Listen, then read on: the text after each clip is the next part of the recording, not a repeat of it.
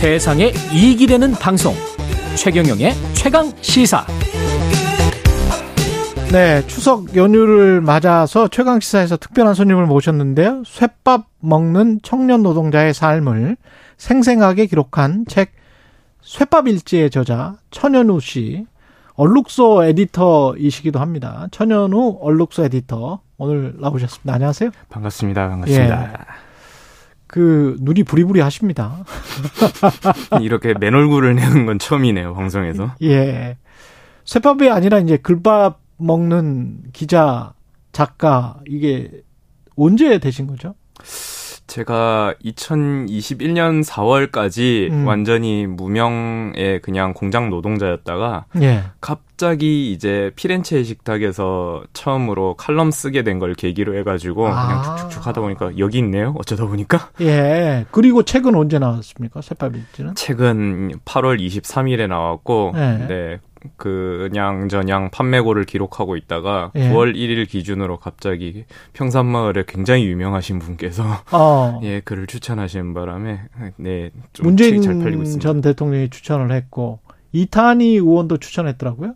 네 그렇습니다. 예. 그 책의 갑자기 막 이렇게 추천을 받아가지고 예. 막그 그 수요는 늘었는데 음. 공급이 잘 안 되고 있더라고요. 추석하고 겹쳐가지고.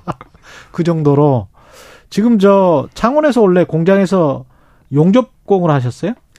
네, 창원 공장에서 용접을 하고 그 전엔 또 제조업에서 이렇게 일을 하고 있다가 제조업. 예. 네, 제조업에서 쭉 일하고 있다가 그 칼럼을 기준으로 계속 이렇게 이름이 알려져 가지고 음. 여기에 미디어 플랫폼 얼룩소에서 지금은 일하고 있습니다. 이 창원에서 동고동락을 함께한 제조업 어, 동료들, 선후배들, 친구들이 서울에서 얼룩소 에디터, 얼룩소라는 곳을 잘 모르는 사람들도 굉장히 많을 텐데 얼룩소 에디터를 한다고 하니까 응원을 굉장히 많이 해줬다고 합니다. 제가 로템에서 나올 때 하청에서 나올 때 예. 관장님이 해주신 말씀이 되게 인상 깊었는데 음. 팬이 불꽃보다 더 강하다. 가서 우리의 얘기를 최대한 많이 전하고 와라. 이런 식으로 약간 책임 책임을 이렇게 얹어주고 하셨는데 그게 가장 인상 깊었어요 그 말이. 팬이 불꽃보다 더 강하다. 네, 네. 우리의 이야기를 좀 많이 전해달라. 그 충분히 제조업과 용접공으로서 일했던 제조업 공장 노동자와 용접공으로서 일했던 그 삶이 쇳밥일지에 담겨 있, 는 거네요. 그러니까. 네, 쇳밥일지는 뭐 전반적으로 제 삶이기는 한데요. 예. 앞뒤를 붙인 가장 메인 테마는 결국은 제조업의 현실이겠죠. 제조업의 현실.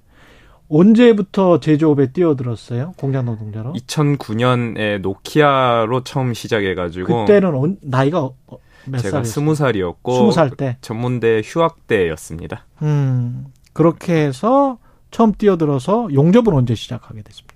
용접을 2015년에 집안의 네. 가세가 굉장히 기울어 버리는 바람에 15년에 기울어서 2015년 5월에 용접 산업기사 자격증을 취득하고 본격적으로 이제 S&T 하청에서 먼저 일하게 됐습니다. 그럼 용접을 하시게 된 게 결국은 조금 더 제조업보다는 그래도 많이 벌 수 있지 않을까 그런 생각 때문에 그렇죠. 그것도 있고 예. 이제 그 전에 했던 일이 막노동이라던가 음. 아니면은 그 굉장히 단순 작업 반복 작업이었기 때문에 예. 그렇게 해 가지고는 이 도저히 월급이나 내 삶을 낮게 할 수가 없겠다. 빚을 못 갚겠다. 이런 판단이 들어서 용접을 하게 됐습니다. 그 언론에서 나오는 제조업의 현실, 제조업 공장 노동자 용접공의 현실 뭐 이것과 직접 뭐 지금 보면 한 10, 16, 7년 하신 거잖아요. 그죠? 그렇습니다.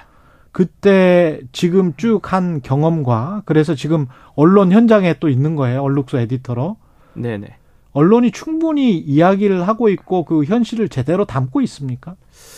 언론이 제대로 담고 있다기보다는 이게 예. 시간의 부족도 있고 음. 어찌 보면은 깊숙한 이해가 어려운 것도 있는데 예. 예를 들어 가지고 사실 산재라던가 혹은 어.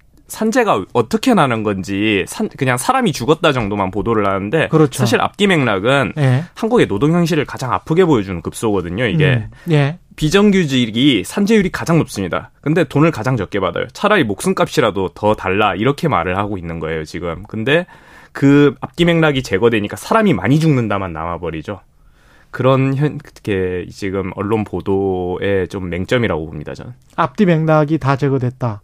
앞에 맥락은 돈은 제일 적게 받으면서 그러면서 가장 위험한 일을 하고 그리고 돈을 그 죽고 난 다음에도 어떻습니까? 죽고 난 다음에는 어떻게 어떤 보상이나 이런 것들이 네네네 산재로 처리도 잘 안 되는 것 같은데요.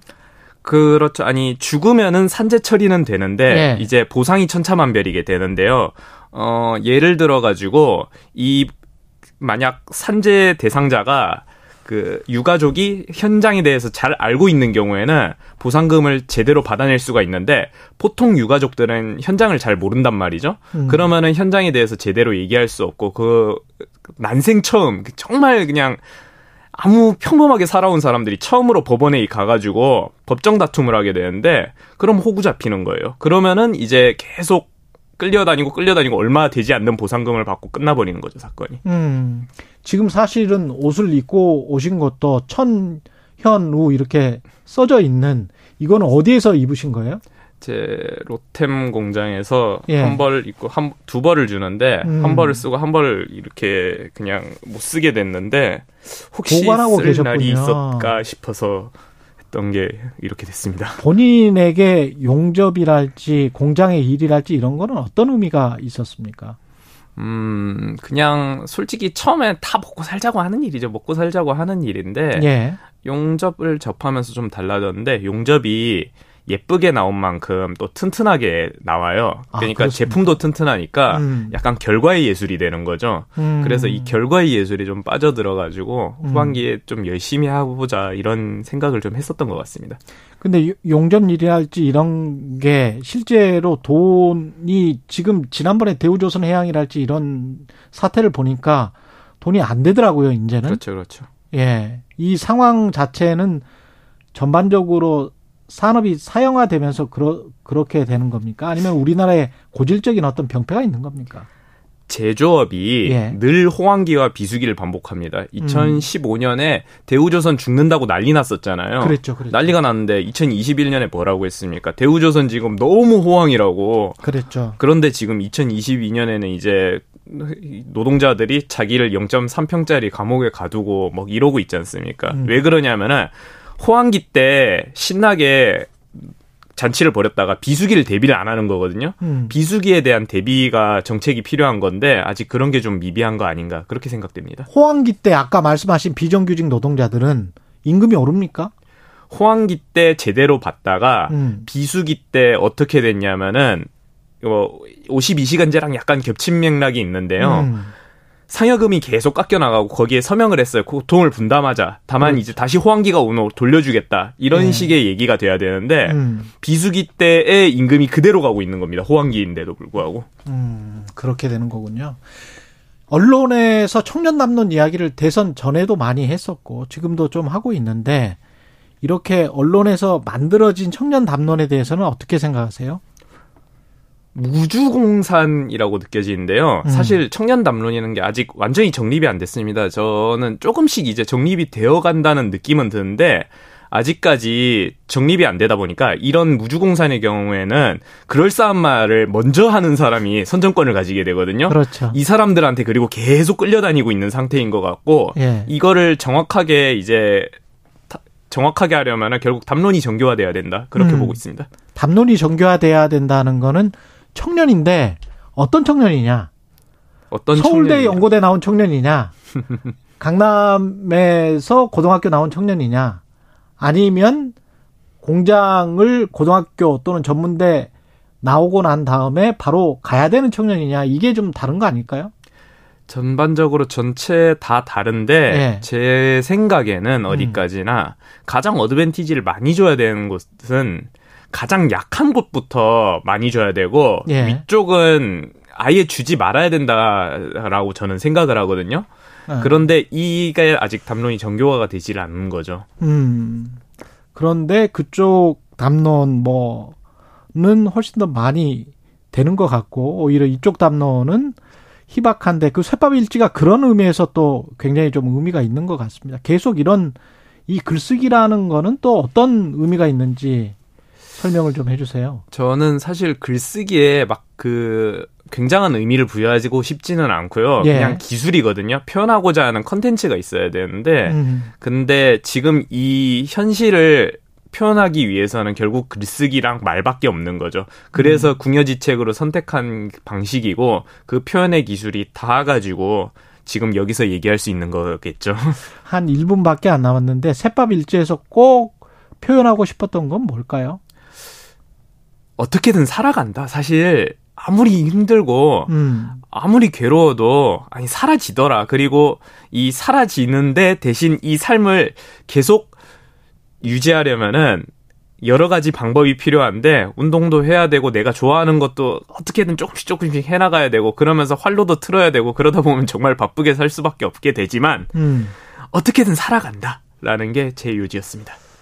담담한 생명력, 생존력을 말씀을 하시는 것 같고 앞으로 계획 짧게 한 20초 남았습니다. 저 지금 번아웃이 굉장히 심해서 글쓰기가 잘 안 되고 있는데요. 번아웃 타파가 가장 큰 목표입니다. 예. 지금까지 쇠밥 일지의 천현우 작가였습니다. 고맙습니다. 감사합니다. 예. 9월 12일 월요일 KBS 1라디오 최경령의 최강시사였고요. 내일 아침에 다시 돌아오겠습니다. 고맙습니다.